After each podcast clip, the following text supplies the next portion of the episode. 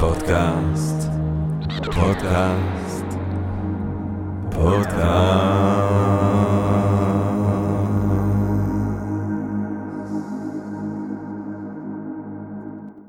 טוב, גבירותיי ורבותיי, ברוכות וברוכים הבאים לפודקאסט של Think and Drink Different. אני... זה הפודקאסט למי שאוהב לחשוב ולשתות, נכון? אני ג'רמי פוגל ואנחנו רוצים קודם כל להודות לסמסונג נקסט תל אביב קרן השקעות בתוכנה בשלבים מוקדמים שמאפשרת לנו להקליט את הפודקאסט מהמשחק שלה בשרונה כחלק מתוכנית התמיכה בקהילת החדשנות והיזמות הישראלית! וואו, איזה מהירות. גבירותיי ורבותיי, אנחנו היום רוצים לדבר על הומור. נכון! אנחנו... נכון, אנחנו באנו, כן. אנחנו באנו לדבר על כן. הומור, וכשחשבתי על הומור, אני אמרתי לעצמי שהומור זה בעצם צחוק, או נגיד זה ככה, צחוק זה הצליל של משהו משתחרר. כשמשהו משתחרר, יש צחוק.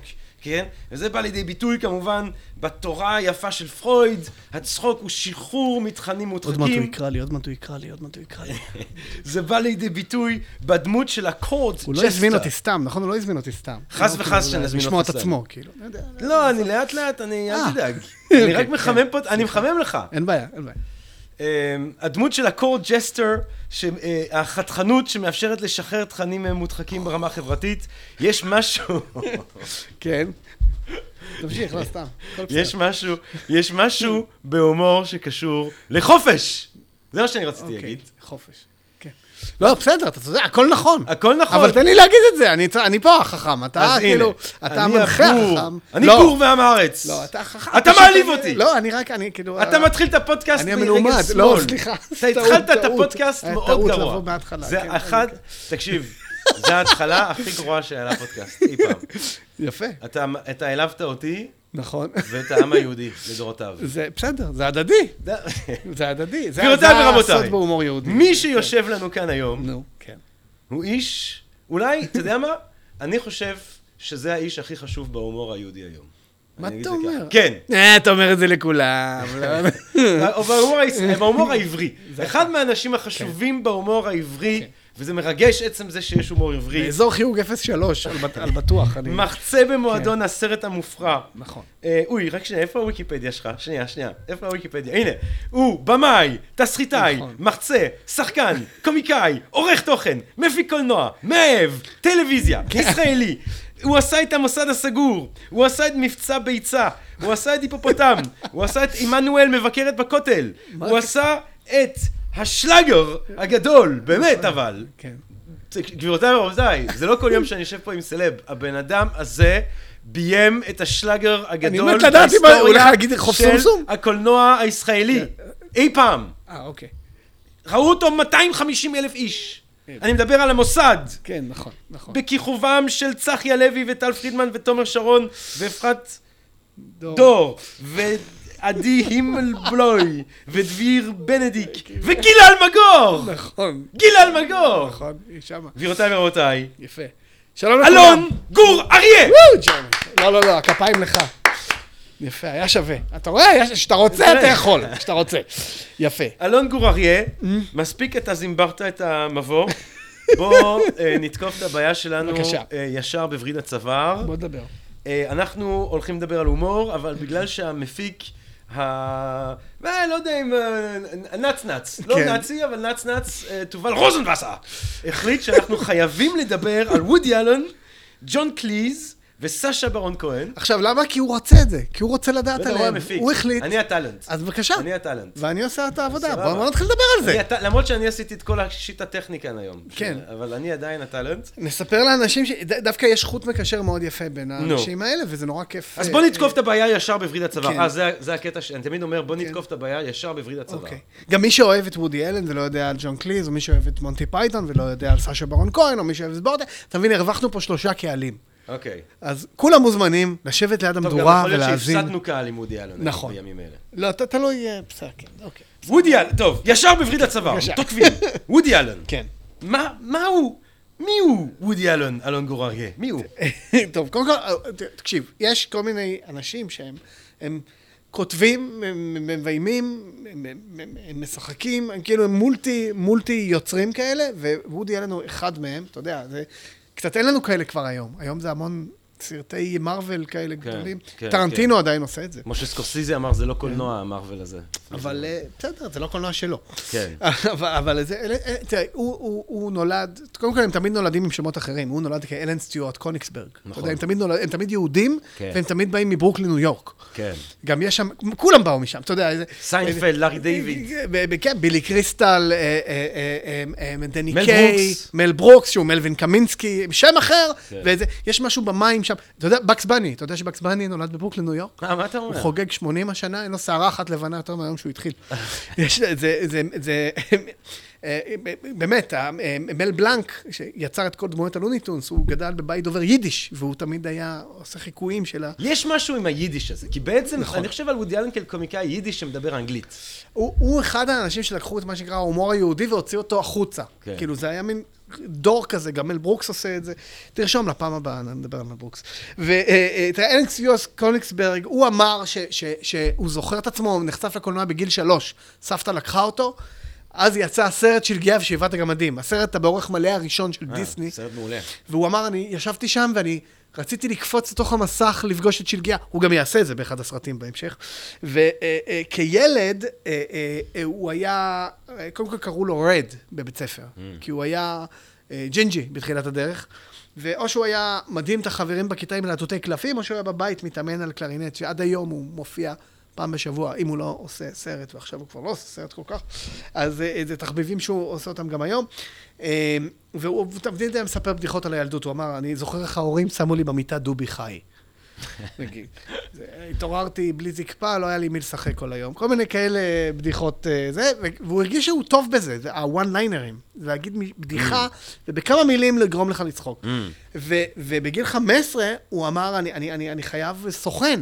אתה מתחיל לגמגם כשאני מדבר עליו, כי הוא ככה מדבר. כן, זה כמו השחקנים כן. שמשחקים את התפקידים הראשיים בסרטים שלו, הם מתחילים להגיד הם, הופכים כן. אלן.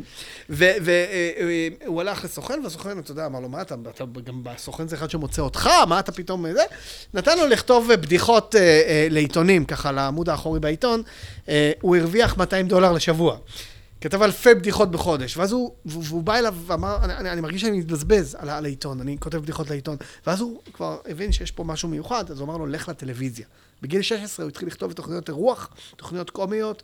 אה, התוכנית הכי מפורסמת שהוא עבד בה זה התוכנית של סיד סיזר, גם קומיקאי, אה, סיד סיזר, כן, האגדי כזה, כן. קומיקאי יהודי, זו תוכנית המערכונים הראשונה בעולם, כן, מסוף שנות כן. ה-40 לתוך שנות ה-50. עבדו שם, אה, ניל סיימון כתב לו, קרל ריינר, מל ברוקס הצעיר כתב לו. וואלה, כן, והוא הופיע בעיקר ב- יש לו בתוכניות... איזה קטע שהוא מחקה את מוסוליני או משהו, סיד נכון, סיזר, נכון, יש לו גם דמות של כן. גרמני, וגם, וגם אה, אה, הוא הופיע בתוכניות אה, קנדט קמרה, הוא היה עושה מתיחות, הוא היה יגאל שילון של התקופה, ממש. היה משתתף. זה היה הגלגול הראשון שלו. ו- ו- ואז הוא בא לסוכן, ואמר לו, נו יופי, אתה עושה, יש לך עבודה. הוא אומר, לא, לא, אני מתבזבז על הטלוויזיה. אני, אני מרגיש שאני כותב בדיחה, ואז תוך שבוע זה נעלם, ו- ו- ובעצם... אז הוא אומר לו, אז תיקח את החומרים שלך, ותצא במופע. אז הוא אומר לו, מה פתאום, אני, יש לי פחד קהל, פחד במה, פחד... אז אל, אל תופיע, אל תופיע, אני מתבזבז. אז- בסוף הוא סגר לו הופעה, ואודי אלן עמד שם. זו הייתה הופעה מאוד ארוכה, כי כל פעם שהקהל מחא כפיים, הוא הפיל את המיקרופון, סתם אוזניים, חיכה שיהיה שקט. אבל אה, כ- ככה הוא נכנס לתוך העולם הזה. של הסטנדאפ. כן, של אינטרטיינר, כן, אז כן, עוד קראו לזה כן. ככה. והוא התחיל לכתוב תסריטים, הוא כתב, אה, היה... אה, מעניין, אז יכול להיות שהוא באמת בין הראשונים שעושים את המעבר הזה מסטנדאפיסט לבן אדם שיוצר... אה, תראה, הרבה יהודים הופיעו מול קהל. כן, גם- אמר- וזה, כן, כן. בדיוק, גם מל ברוקס עשה את זה, הוא היה נכון. מופיע, גם דני קיי עשה ועבר לקולנוע. הם היו עוברים דרך הרדיו בדרך כלל. והוא כתב, אה, נגיד, תסריט לוורן ביטי, הוא, אה, היה Pussycat, היה את הסרט הזה, אה, אבל אז אה, פתאום קם וורן ביטי ואמר, תראה, כל, ה, כל השורות הטובות, הוודי אלן זה לוקח לעצמו, הוא כתב את התסריט הזה והוא עזב את ההפקה. ואז החליפו את ה cast, ונכנס פיטר אוטול וכל מיני שחקנים, ואז עוד פעם קם מישהו ואמר, בואו ניקח את השורות שלו ונעביר אותו לשחקנים אחרים, והתחילו לשנות את התסריט, ואז הוא הבין שאין לו שליטה על הסרטים שהוא כותב. ואז הוא אמר, טוב, אני צריך גם לשחק בסרטים שלי, אבל מי ייתן לי לכתוב סרט? אני גם מפגין אה, חוסר אה, ביטחון, כי אני, אני, אני מאוד לא בטוח איך עושים את הדברים האלה, ובעצם מה שגרם לו להתחיל לעשות סרטים מעניינים, זה, זה הזדמנות שנפלה לידיים שלו. היה איזה סרט יפני, סרט מתח יפני, שקוראים לו קקוסאי עם מיצו קקוסאי. שזה ביפנית המפתחות של המפתחות. זה Mm. סרט מתח גרוע, קנו אותו להפצה בארצות הברית והבינו שאף אחד לא ירצה לראות אותו.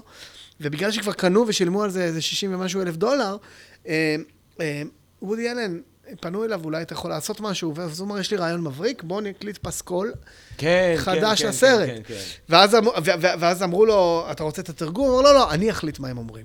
ובעצם הוא הקליט תרגום מחדש, בלי לדעת מה, אז עכשיו במקום לחפש מיקרופילים אבוד, הם חיפשו מתכון לסלט ביצים. וסרט מטומטם נורא, ו... האמת, היה, היה תוכנית בארץ בשנות ה-90, עם גיא מרוז. שעשו את אותו נכון, דבר. ו- ו- אני זוכר, נכון. יאללה מכות חבר'ה, כי כל כמה, זה היה נכון, משהו, לקחו וזה- איזה סדרת הונג- אה, אה, קונג פו סינית, בדיוק, נכון. וכל כמה דקות, יאללה חבר'ה מכות, ואז כאילו לא קשור, זה היה מצחיק בטירוף. נכון.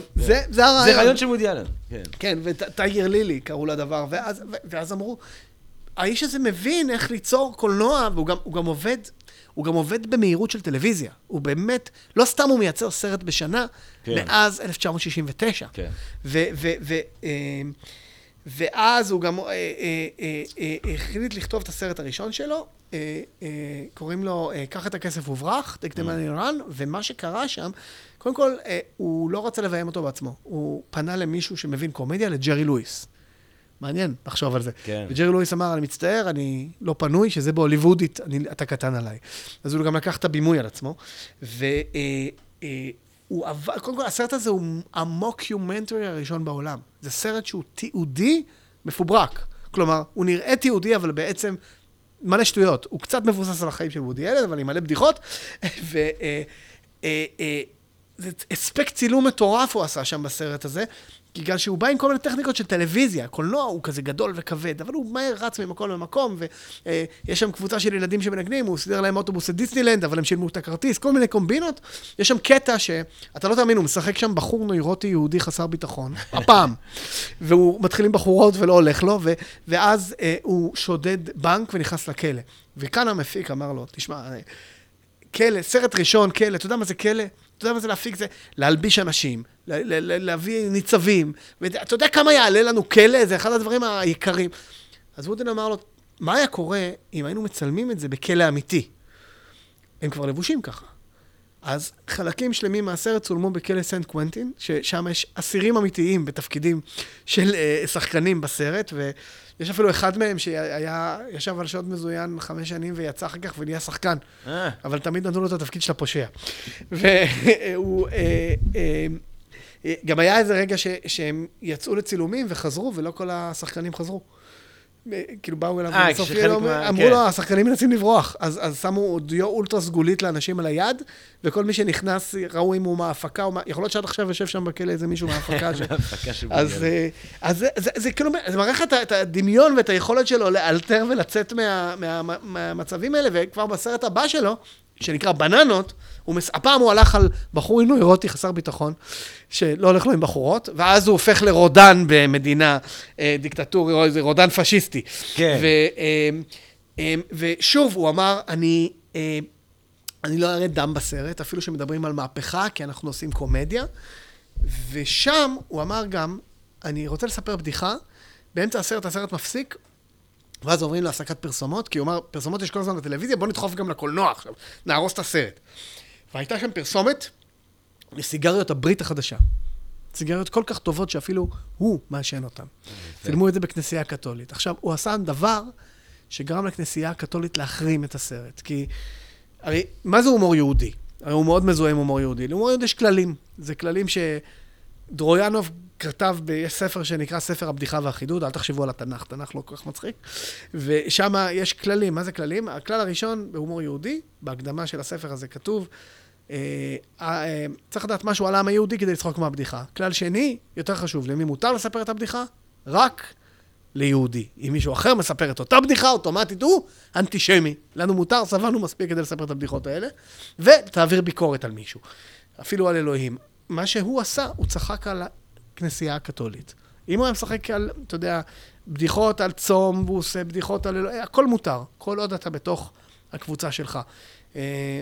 ברגע שהוא צחק על הכנסייה, הם אמרו, אל תראו את הסרט. עכשיו, אין דבר יותר טוב לסרט שלך. כן, כן, במפורש. מזה שיגידו לו, "אל תראה את הסרט." הכנסייה הקתולית, יש לה כישרון נדיר אה, אה, אה, לאסור, נגיד בעולם של הספרים, אחד-אחד, את הס- אם אתה רוצה רשימה של ספרים מדהימים ששינו את ההיסטוריה, שיש להם השפעה גורפת, תראה את האינדקס ליברום, אה, לא יודע, לא זוכר את השם בדיוק בלטינית. מה, מה אסור לקרוא? מה אסור לקרוא כן. לפי הכנסייה הקתולית? אחד-אחד השלאגרים עוד הגדולים. מעט נדבר על ג'ון קליז, ש, שהכנסייה הקתולית אמרה ל-Life of Life Brian, of שזה Brian. סרט שאסור לראות אותו, כן. ומיד זה הפך ל- להיט מטורף. בכלל, אין, אין, אתה יודע, אם תבוא איזה שרת תרבות כלשהי, סתם אני זורק, ותגיד כן. על איזה ספר כלשהו שאסור לך לקרוא, מיד כן, הוא ייגמר כן, בסתימת כן, סתימה כן. מדפים, אבל אה, דברים כאלה לא קורים.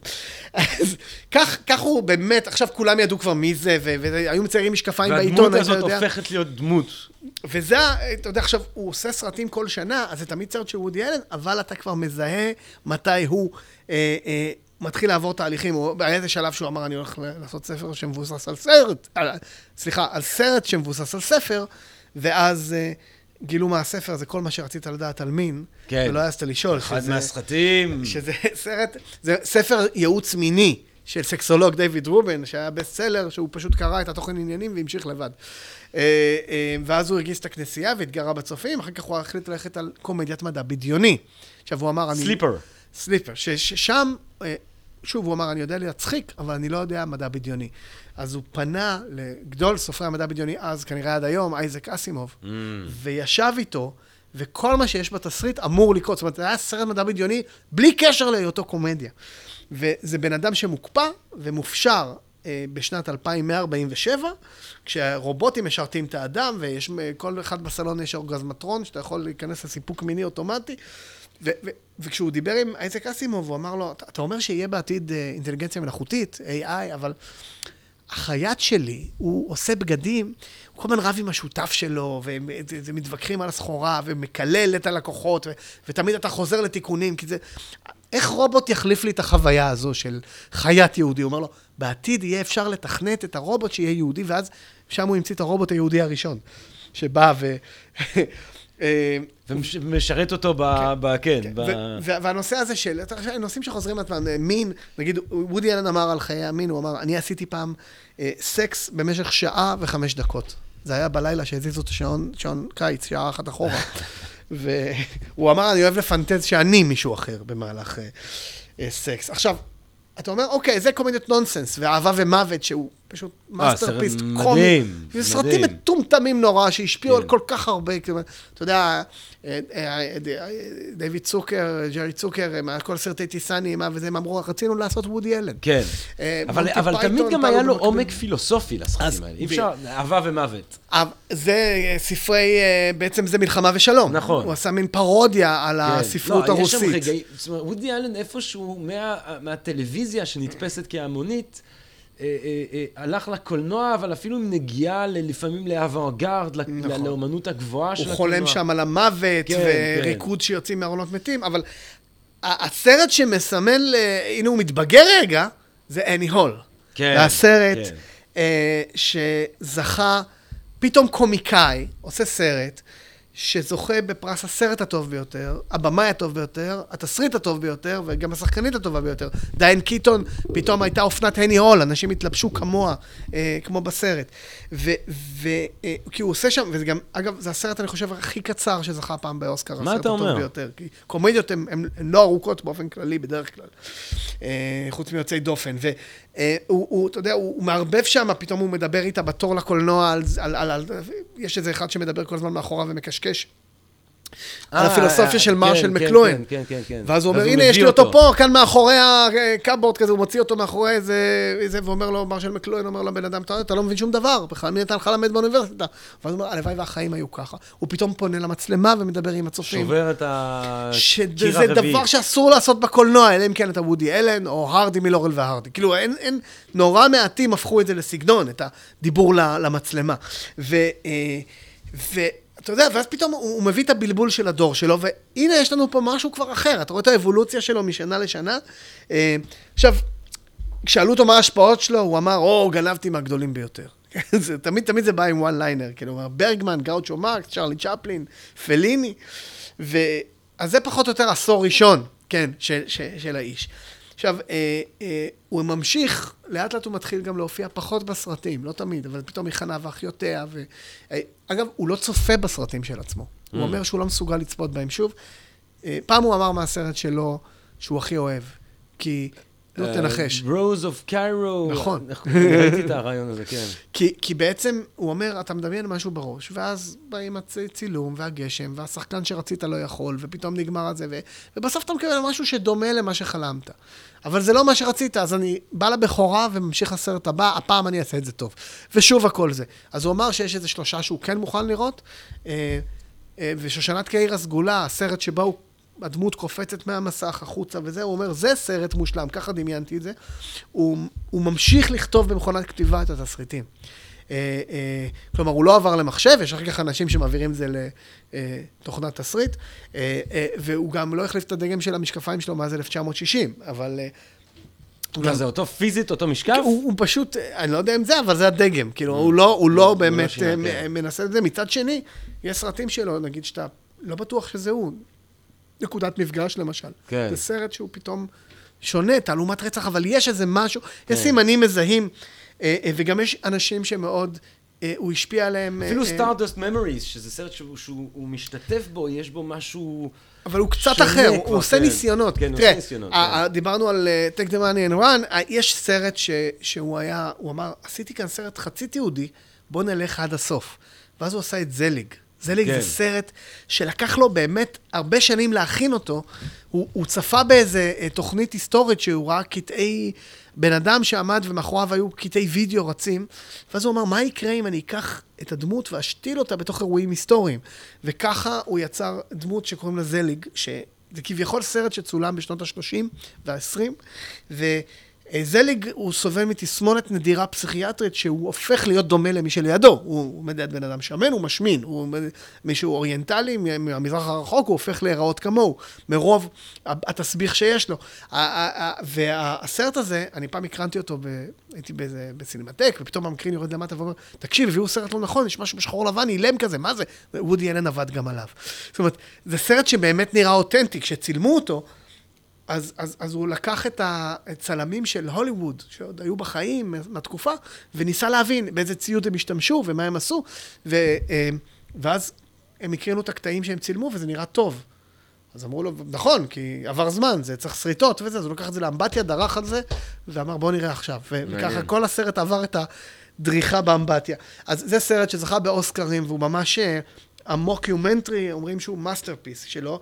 אה, היוצרים של סיינפלד, אמרנו, לארי דיוויד, אה, גם, גם הופיע אצלו פעם נכון, וגם השפע. נכון. יש דמות בסיינפלד שם, כן. שמבוססת על, על, על הדמויות האלה, על, על וודי אלן ולארי דיוויד כזה, combine, שזה, יש את ג'ורג', כן. ג'ורג' קונסטנצה, מה כן. זה? יהודי נוירוטי לא הולך לו עם נשים. אז מה, מה בעצם אה, ההומור היהודי הזה? מה, מה בוודי אלון ובדמות, בברוקלין הזה הופך את זה להומור יהודי? זה מקום שבו הייתה קהילה ששמרה על, ה, על ה, אנחנו והם. כלומר, יש אנחנו והם. זה, כן. זה מה שעובד. אה, כשיש מדינה, מדינת ישראל, זה די דופק את כל, ה, את, את כל המנגנון הזה של עם יהודי.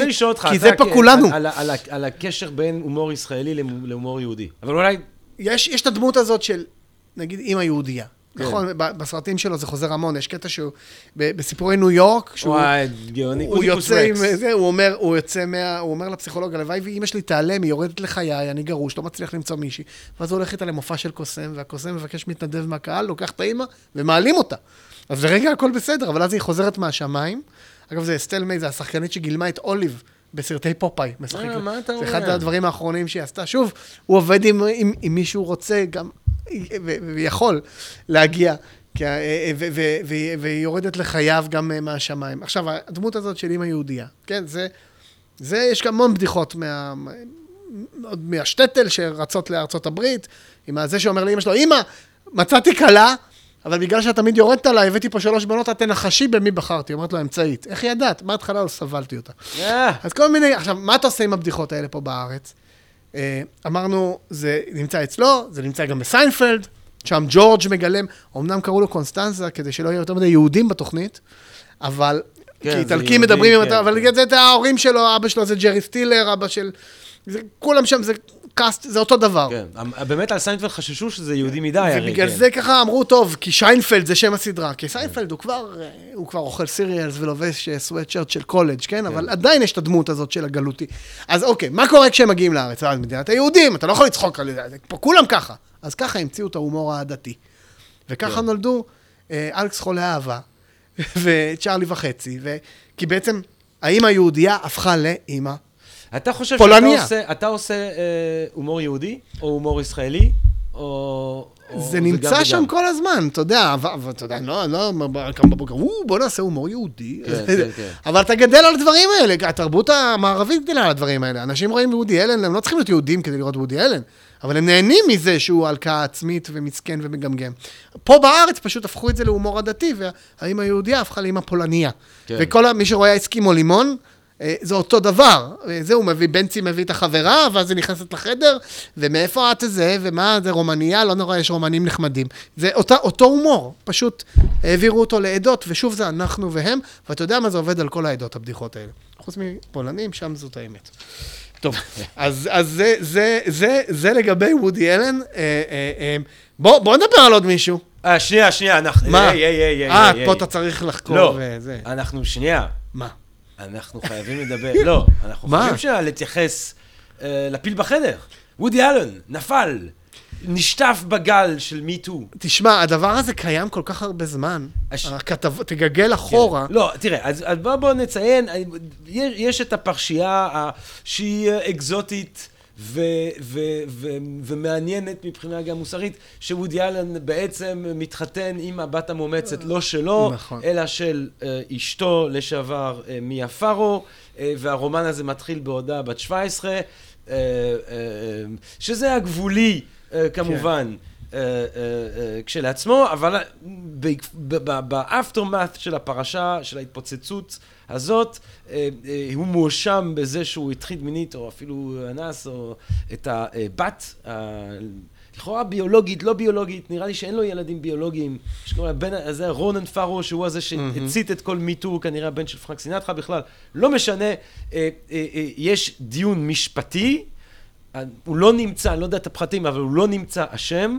הוא איכשהו משקם את השם שלו ואת הקריירה שלו, ועכשיו כחלק מהגל של מיטו, שלכאורה הבן הביולוגי, שהוא בעצם לא הבן הביולוגי, אבל שהוא הילד שלו עם מיה פארו, רונן פארו, העיתונאי הגדול, מצית, כחלק מהדבר הזה, הבת, הילדה, שעכשיו אישה בוגרת, אומרת. אה, אומרת שלמה אתם לא מתייחס- מתייחסים למה שאני אומר, הוא לקח אותי אה, ל- אה, זה, לחדר למעלה, איך קוראים לזה? ל- מתחת לגג. עליית הגג. לעליית הגג, אה, ושם הוא נגע בי, וודי אלן אומר, אין כזה דבר, אני קלוסטרופוב. ואימא שלה. אמרה לה והכניסה לה לראש את הסיפורים האלה, כן.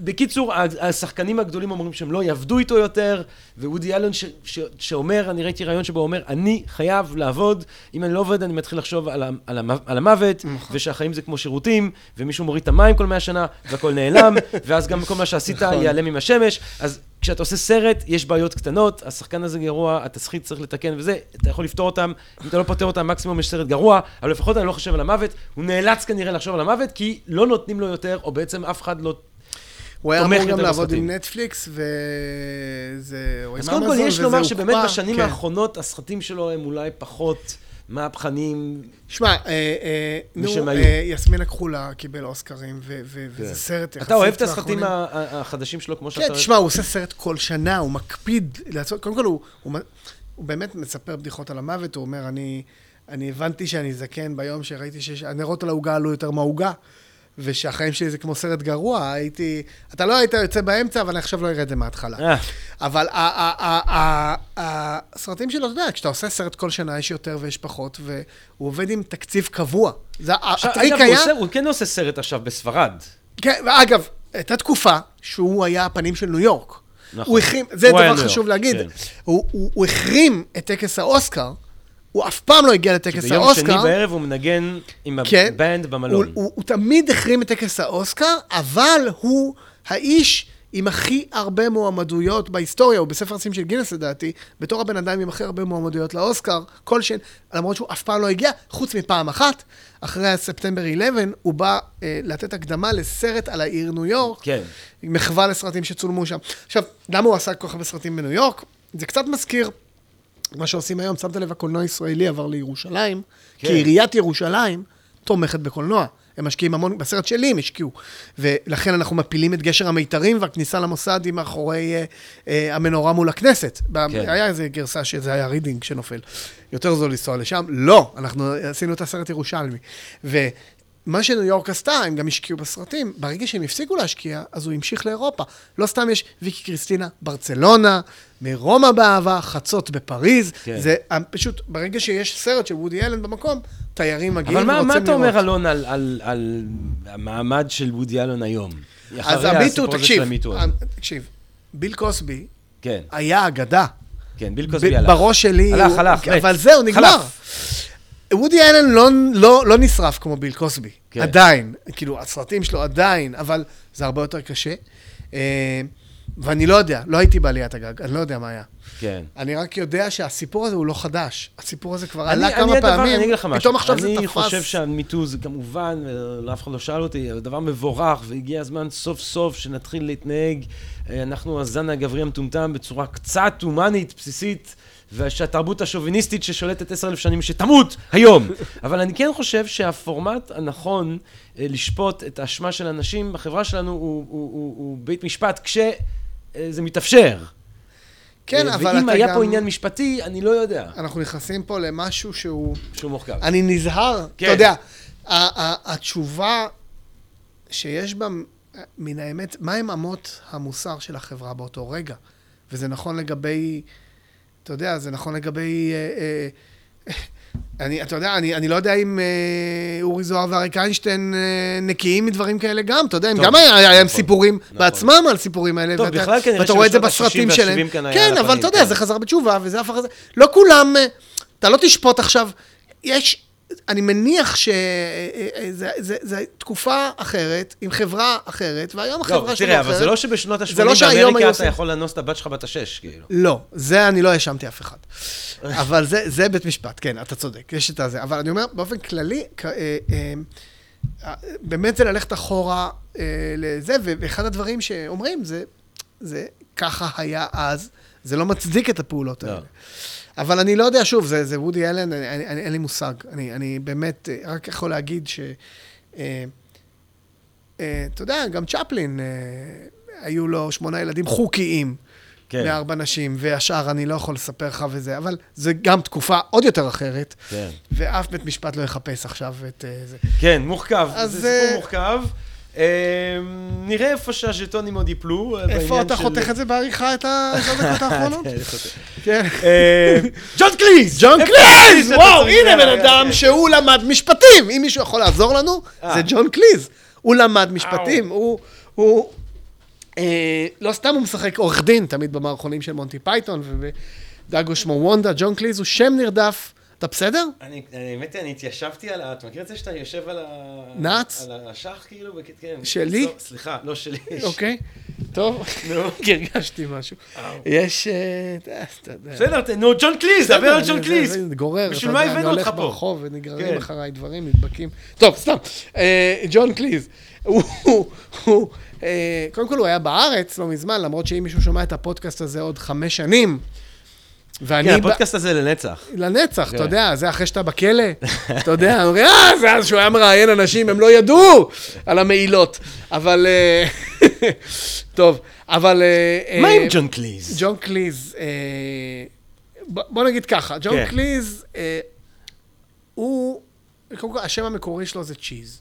באמת? זה כן. לא. זה, זה לא שלו, זה השם של סבא שלו. סבא שלו שינה את זה, כי הוא, כשהוא היה במלחמת העולם הראשונה, המלחמה הגדולה, קראו לה אז, הוא הבין שעם שם כמו צ'יז, הוא לא יצא חי מהמלחמה, לא בגלל האויב. כאילו, ירדו עליו, יצחקו עליו ויעשו לו זובור. אז הוא שינה את השם לקליז, והסיפור הזה רדף את המשפחה שנים, והוא, אה, ג'ון קליז נולד במקום שלא אמורים לצאת ממנו קומיקאים. אם דיברנו על ברוקלין, ניו יורק קודם, הרי שיש עיירה קטנה, ווסטון סופר מייר. זו עיירה שלא בכל המפות באמת טורחים לשים אותה. הוא לא חלם להיות שחקן, הוא רוצה להיות אתלט, כי הוא היה גבוה ושונה. בגיל 14, אתה תראה תמונה שלו, הוא היה משחק קריקט, הוא היה נורא נורא גדול. בגלל שהוא היה שונה, אז הוא התחיל להצחיק אנשים כדי, כדי, אתה יודע, לצאת בסדר, לפני שצוחקים עליו, שהוא יצחיק אותם ראשון. הוא אמר ש... show business זה היה כמו להיות אסטרונאוט מבחינתו כילד. אה, העיירה הזאת כל כך נידחת, שהוא אמר שזה שהגרמנים הפציצו אותם במלחמת העולם השנייה מוכיח שיש להם חוש הומור.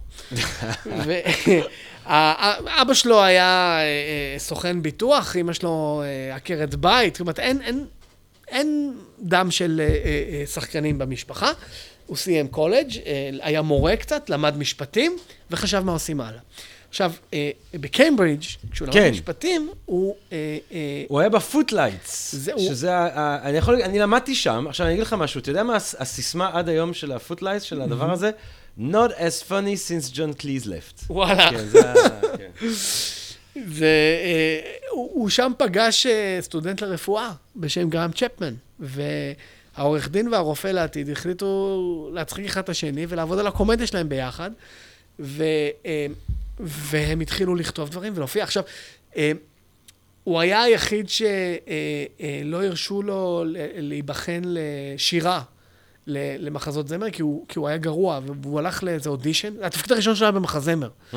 והוא נבחן, הוא, הוא בא ואמרו לו, אתה יודע לשיר? אז הוא אמר, לא, אז כולם צחקו. כי כשהוא מדבר, הוא מדבר, לא, no, כאילו, הוא עושה את הבריטיות שלו, הלוגית, וזה נורא מצחיק. ואז אמרו לו, טוב, אז מה תשיר? אז הוא אומר, אני מכיר את ההמנון.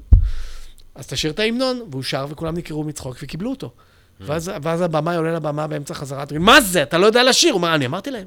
אמרתי להם, זה... אז אמרו תעשה עם הפה. אז התפקיד הראשון שלו הוא עשה עם הפה ולא לא עשה כלום. ולאט לאט הוא אה, אה, אה, נכנס ל-BBC, שוב, הוא אמר, הוא אמר שהוא הבין שפקיד במשרד עורכי דין מרוויח משכורת של עשר, אבל ב... להיות בתיאטרון הוא יכול להרוויח גם שלושים בשבוע. אז הוא הלך ונמשך לעולם הזה, גם כי, כי היה שם כסף. וכשהוא התחיל לכתוב ל-BBC, ברדיו, הוא התחיל לעבור גם לטלוויזיה, ו... ו, ו התחיל להופיע במערכונים, ואז הוא התחיל, הוא הביא את החבר שלו גרם צ'פמן, ופגש את מרטי פלדמן. יש כותב פוזל. שהוא, כן, שהוא, ש, שהוא... של, נו, פרנקנשטיין. נכון, הוא הופיע המון עם מל ברוקס בסרט אילם, כן. ופרנקנשטיין הצעיר. וג'ון קליז היה זה שאמר, לא, הוא צריך להיות מול מצלמה. אמרו לו, אבל הוא פוזל. הוא אומר, נכון, אבל זה הרעיון, זה, כן, כן. זה מצחיק אותי. ואז צ'פמן וקליז עבדו המון, אבל... הם עבדו מבוקר עד ערב חוץ מיום חמישי. אז הם היו עוצרים את הכתיבה, כי בארבע וחצי הייתה תוכנית בטלוויזיה שהייתה לילדים ונוער. מזכיר קצת את זהו זה. ושם היו מייקל פיילין, טרי ג'ונס, שיהפכו להיות חלק ממונטי פייתון יחד איתו, שהם סיימו תואר אה, בהיסטוריה של אנגליה, שניהם, ואריק איידל, שלמד ספרות אנגלית. ואז הוא אמר, תראה, ה-BBC מלא במטורפים. כל אחד, כל תוכנית יש מטורף שניים. ואנחנו פה שניים. אבל מה יקרה אם נאסוף את כל המשוגעים האלה ונשים אותם בתוכנית אחת, רק?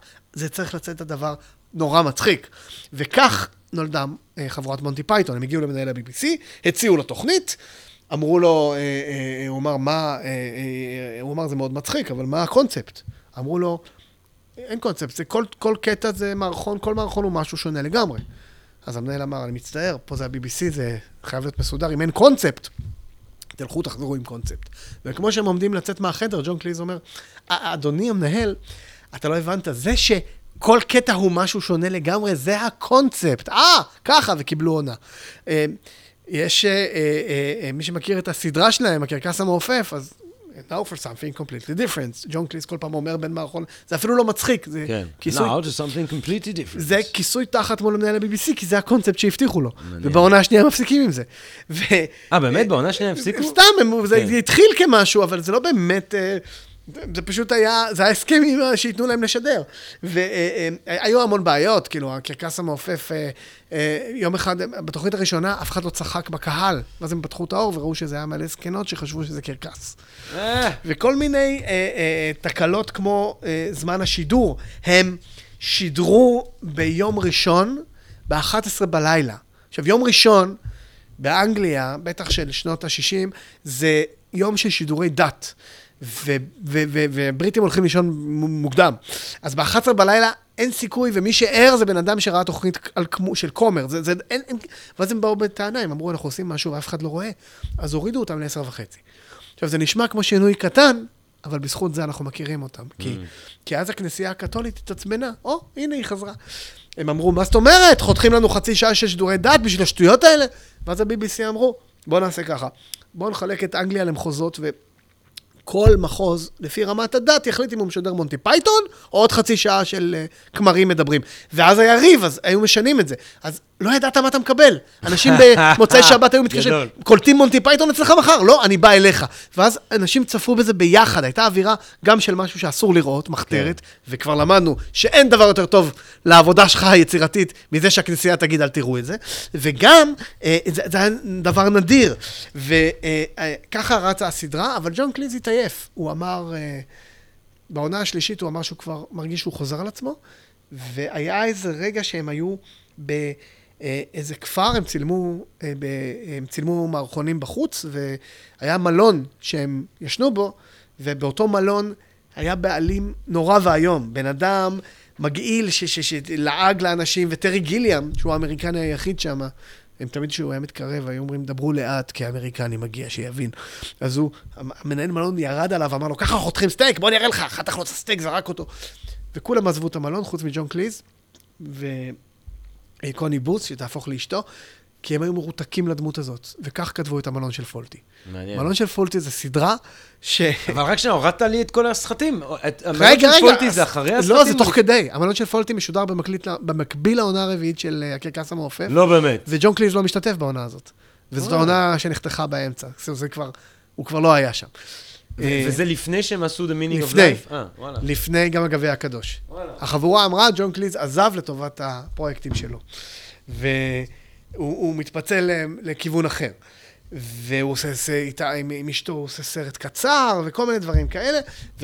ומונטי פייתון זה אגדה, אבל בזמן השידור זה עדיין לא היה מה שזה היום. כן, זה עדיין לא קולט. היום אתה יכול כן. למצוא את זה בנטפליקס, זו תוכנית שמתחילה מ-69, כן. לא סתם, אין הרבה תכנים בנטפליקס כרגע, אה, אה, ש- מה- מהתקופה הזאת של טלוויזיונים, זה באמת קאלט. אתה יודע, יש איזה, הסיפור עם הכנסייה, יש אה, אה, מבקר טלוויזיה, שרצה לראות את התוכנית וראה מערכון נורא מצחיק על בישוף מגמגם, ואחרי רבע שעה הוא הבין שהוא רואה את התוכנית דת שמשודרת במקום. אז, אז זה, זה העולם ש, שנולדה מונטי פייתון בחטא, משהו שאסור. עכשיו, כש... ואז הם באו עם רעיון לייצר סרט קולנוע, להתאחד. וכך נולד אה, מונטי פייתון and the Holy Grail, הגביע הקדוש. שזה... ה Holy Grail זה הסרט הראשון. כן, שהוא היה גם סרט, אה, אה, קודם כל הם אמרו, המלך ארתור זה מצוין, כי יש פה, הם, הם מאוד אוהבים היסטוריה, הם בקיאים בהיסטוריה, ואחד הדברים שהם יודעים זה שלא היה המלך ארתור. כן. זה סיפור, אז, זה נורא נחמד לעשות, על, ו, ולשחק עם המיתוס הזה. הם, הם גם הקפידו שנגיד הם, אה, תמיד השחקנים ההוליוודים שהם משחקים אבירים הם נורא נקיים כאלה, והשיניים לבנות, הם הצהיבו את עצמם ולכלכו את עצמם. הם, לא היה תקציב, ידעת מה השעה של הצילום לפי הגובה של הבוץ על הבגדים, אה, המ- המלביש היה הולך מאחורי סר רובין כי החליפה התפרקה, לא היה כסף לסוסים. אז הם עשו מה שעושים בתסכיתים ב-BBC, שני אגוזי קוקוס פשוט הם הולכים עם אגוזי קוקוס ומשחקים אותה סוס, וזה עבד מדהים. זה, זה סרט, הם היו חסרים ניצבים, הם פשוט שלחו בן אדם אה, שיאסוף מטיילים בסקוטלנד, שהשתתפו כניצבים, ואז הסקוטים קראו את התסריט, הם היו צריכים טירות. ופשוט אה, הם, הם, הם העבירו קשר בין הטירות, אל תיתנו להם לצלם, כי הם יהרסו את האוצר הלאומי של סקוטלנד. הם אמרו, בטח, אוצר לאומי, למה לצלם במקום שנולד להרג ועינויים? אה, אה, ובסוף, מי שנתן להם טירה לצלם זה מעריץ. וגם הסרט הזה מומן בדרך מטורפת, כי, כי לא היה משקיעים בסרט, אז הסרט הזה עלה 200 אלף פאונד. אז מה שעשו, הם חילקו את זה לעשר חתיכות, וכל אחד נתן 20 אלף. מי המשקיעים בסרט? אנשים עשירים שרצו לראות את הסרט. למשל, לד זפלין, הלהקה השקיעה. כן. מניה. אמ, אה, פינק פלויד השקיעו, אה, אלטון ג'ון. אלה האנשים שקנו את חלקם בסרט. והסרט הזה פתח את פסטיבל קאן. וואלה. ווואו, מונטי פייתון, החתרנים, פותחים את פסטיבל קאן. זה היה אירוע מדהים. נכנסו אנשים, ואז הפייתונים עלו לבמה, ואז עלה שוטר כמו במערכונים ואמר, אני מבקש מכולם לצאת, כי יש חפץ חשוד באולם. וכולם צחקו, חוץ ממונטי פייתון, כי הם ידעו שאין קטע כזה, והם ברחו מיד מזה. אבל, אבל הסרט הזה באמת, זה דבר, הוא מחזיק מעמד, הוא נורא מטומטם, שזה מחמאה, כן, שאני אומר, אה, מטומטם, ואז הם עברו, הסרט הבא שלהם כבר היה הפקה של שני מיליון פאונד, שניים וחצי, שני מיליון פאונד וחצי. והוא? בריין כוכב עליון, Life of Brian. שגם שם, אבל זה, זה, הכסף, לא, לא, הכסף הגיע מג'ורג' האריסון, לא? הם, שוב, באנגליה, הם, הם קיבלו את חברת ההפקה הגדולה, EMI, את חברת ההפקה, אני חושב, הכי גדולה שהייתה אז, ואז אה, הם, הם כבר מצאו את המקום שבו הם יצלמו, הם אמרו, בואו נצלם סרט אה, שמתרחש בירושלים, בתקופת ישו. הם בדקו את ירושלים, הבינו שהיא כבר לא נראית ככה, אז הם הלכו, צילמו בתוניס. הכל כבר היה מוכן, וממש לפני הצילומים, המפיק הראשי, המנהל החברה, התפנה לקרוא את התסריט, והוא היה קתולי. ואז הוא הודיע להם שההפקה מבוטלת. ואז אף חברה אחרת לא רצתה להרים את הכפפה, ואז הם אמרו, ניסע להוליווד. ואז בהוליווד אמרו להם, מה, אם הבית לא עוזרים לכם, למה שאנחנו ניקח סיכון? ואז מישהו נתן להם עצה, לכו לג'ורג' אריסון, הוא, הוא בטח ימצא איזה פתרון, כי הוא גם בריטי, אבל הוא גם uh, מכיר פה את העניינים, ו...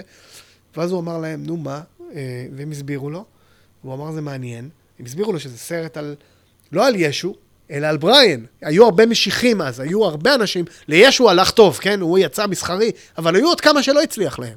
והם אמרו, הפוליטיקה של שנות ה-70 באנגליה מאוד דומה לפוליטיקה של uh, שנת אפס בירושלים. ואז ג'ורג' הריסון הלך לחדר השני, אחרי עשה כמה טלפונים, כעבור שעתיים חזר ואמר, השגתי לכם את השני מיליון וחצי פאונד, משכנתי את הבית שלי. אמרו לו, אתה משוגע? מה, מה אתה... הוא אמר, נורא רציתי לראות את הסרט. זה הכרטיס קולנוע הכי יקר בעולם. אה. אבל הוא, Handmade, אה, אה, זה נקרא production, זה החברת הפקה שהוא הקים לצורך הסרט, ג'ורג' הריסון. נתנו לו להופיע לשנייה וחצי, כי תודה. וזה באמת masterpiece. מה גם שפה... אולי כאן היה נגמר הסיפור, אלמלא אישה בשם מרי וייטהאוס אמרה לכנסייה הקתולית, הסרט הזה בעייתי, מישהו לקח עשרה עמודים ושלח לה. היא אמרה שזה חילול הקודש, ושאסור שהסרט הזה יצא. אל תשכחו מי האחרון שהתעסק איתי. היה איזה הומוסקסואל בארון שכתב שיר לאיזה עיתון, והוא השווה את ייסוריו לייסורי ישו. כתוצאה מזה העיתון נסגר, הוא פוטר, ו... ואז הם הבינו שהגיע הזמן לפנות לעורך דין. והעורך דין אה, ראה את הסרט ואמר שהם צריכים לחתוך כמה בדיחות. נגיד יש בדיחה של מייקל פיילין שאומר, אה, תתרמו למצורע לשעבר. מה זה מצורע לשעבר? הייתי מצורע, הייתה לי עבודה, קיבצתי נדבות, בא ישו נגע בי המניאק, עכשיו אני, אין לי עבודה, אני מצורע לשעבר. הם אמרו, זה נשאר. אבל uh, יש קטע אחר שהם הורידו, היה שם דמות של uh, ישראלי נאצי. אריק איידל, היה לו על הקסדה עם מגן דוד, שהוא גם צלב קרס. סאטירה קצת על זה ש... ושפם של היטלר כזה, סאטירה על זה שהישראלים הם, כשהם רוצים, הם הצבא הכי חזק בעולם. מה אתה אומר? רוצים... ודווקא הבדיחה על... כן. היש... הבדיחה היהודית, אמרו כאילו שזה ירדה... זה מסוכן. שוב, אמרנו, וודי אלן לא צוחק על כנסייה, הם לא יכולים לצחוק על יהודים. יותר מדי. בריין, יש כן, זה, אבל כן. עד תגיע לזה, זה נחתך, בגלל זה איידל יש לו תפקיד יותר קטן. ג'ון קליז רצה להיות בהתחלה בריין, אמרו לו, לא, תפסיק עם זה. אתה כל הזמן רוצה להיות תפקיד ראשי, אתה תרוויח יותר אם תהיה בתפקידים הקטנים המצחיקים מסביב. כי הדמות הראשית היא straight guy, היא לא מצחיקה. ו... וכך היה, בדיעבד הוא אמר תודה על זה. הסרט השלישי שלהם טעם החיים, אבל ג'ון קליז המשיך. סרט ענק, The Meaning of Life. סרט ענק. סרט שהוא, רגעים... שהוא קצת לחזור לימי המערכונים, כן, אבל כן. בהפקה מטורפת. הפקה ו... מטורפת. ושם הם סגרו חשבון עם, ה... עם הכנסייה. ונגיעה ה... פילוסופית. נכון. אגב, בריין פתח, מורנינג, במקום 300... קצת דגים שם, כן. מורנינג. התוצאה של החרם הזה, הם עשו שם את uh, Every Sperm Is Sacred, על זה שהכנסייה כן, הקתולית כן, כן. בעצם לא מרשה לשים קונדום, ובגלל זה הם מתרבים בלי, בלי, בלי שליטה, וצריך לתרום את הילדים לניסויים מדעיים. אמ, אגב, מכל התלונות שהיו על ה... זה היה המון רעש בתקשורת, בריין, רק, הם אמרו סליחה רק לגוף אחד, הרבנים של ניו יורק. יש שם קטע שג'ון קליז עומד בסקילה, ומישהו אומר, ג'הובה, ג'הובה, השם שאסור, אז סוקלים אותו למוות. אז הוא אומר, אז אומרים לו, תפסיק להגיד את זה. הוא אומר, מה זה משנה, סוקלים אותי למוות, אני אגיד ג'הובה, ג'הובה, כמה שבא לי, כאילו, מה, כמה פעמים אפשר למות? ואז, אה, אה, וג'ון קליז לובש טלית, mm. ואמרו שזה פוגע. ואז הם, אז הם שאלו את המלבישה, אז היא אמרה, ביקשתם משהו שנראה כמו לפני אלפיים שנה? אז על זה הם אמרו, וואלה, לא ידענו, לא חשבנו על זה, טלית. עכשיו, קליז המשיך אה, אה, לעשות אה, תפקידים, אתה יודע, הוא, הוא שם נרדף ל... אה, לקומיקאי בריטי. אה, אה, ה masterpiece שהוא כתב זה דג ושמו וונדה, הוא היה mm. מועמד לאוסקר על mm. התסריט הזה. הוא משחק שם עורך דין, זה משהו שממש בא מבפנים. ויחד עם מייקל פיילין וקווין קליין וסיגון, נו, נו, נו. סיגוני. לא, לא, לא, לא, לא. שנייה, נו, איזה, ברח לי. שיט. אה, אתה רוצה שנעשה הפסקת כן, מחקר? כן, כן, כן, כן, תעצור שנייה. ג'ימי לי קרטיס. מה- קרטיס, מה הבעיה שלך? אתה לא זה? אה, זה- זה פשוט אני התבלבלתי. סטלן אחד אתה. אז אה, זה קומדיה שהביאה 200 מיליון דולר. מה אתה אומר? וזה גם הסרט הראשון והאחרון בעולם, שמקרה מתועד של בן אדם שמת מצחוק. אשכרה? יש רופא שיניים דני, שיש שם קטע שמייקל פנין מכניס צ'יפס לאף, והוא מת מצחוק בקהל. ואחר כך הסבירו למה, כי, כי הוא, כמה שבועות קודם הוא ישב בארוחה משפחתית ודחף כרובית לאף, וזה הזכיר לו את זה. טוב, זה לא הסבר מספיק אה, הגיוני למה הוא מת מצחוק, אבל הוא מת חלש, מצחוק, כן. כאילו, אז זה מה שהבן שלו סיפר, כאילו, ש... ש... שזה... כן, אז בקיצור, אם מישהו יכניס אה, כרובית לאף, אל תראו את הסרט. בסדר? זה, זה העצה שלי לקהל.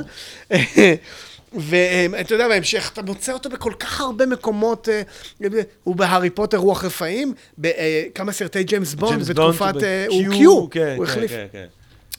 אה, את קיו, אה, אה, אה, כי אה, דזמונד, השחקן המקורי, אה, בגיל 85, ממש מעביר לו את השרביט, והוא מתגרש מאשתו השנייה ב-2009, ואז אה, היא תובעת אותו וזוכה ב-20 מיליון דולר, ואז הוא מכריז על מסע הופעות. כדי לשלם את המזונות לאשתו, וככה הוא פותח את המופעים שלו, גם פה. כשהוא כן, הגיע לישראל וזה, עכשיו, הוא כן, אמר... כן. אה, אה, הוא עשה כמה דברים בישראל, אה, הוא היה אמור להשתתף בלצות פילים של רשף לוי. בסוף הוא עבר ניתוח, אז פטריק סטיוארט עשה את זה במקומו. נכון, נכון. עשה פרסומת לשוקולד השחר, באמת, יש פרסומת כזאת, תגגלו. אה, קטע. זה, זה מאוד מעניין לראות את הבן אדם הזה, כי הוא מאוד אהוב פה ואהוד. אני זוכר, אני אגיד לך. מה, אני כשחייתי באנגליה, יש לי שני סיפורי אה, אה, מונטי פייתון.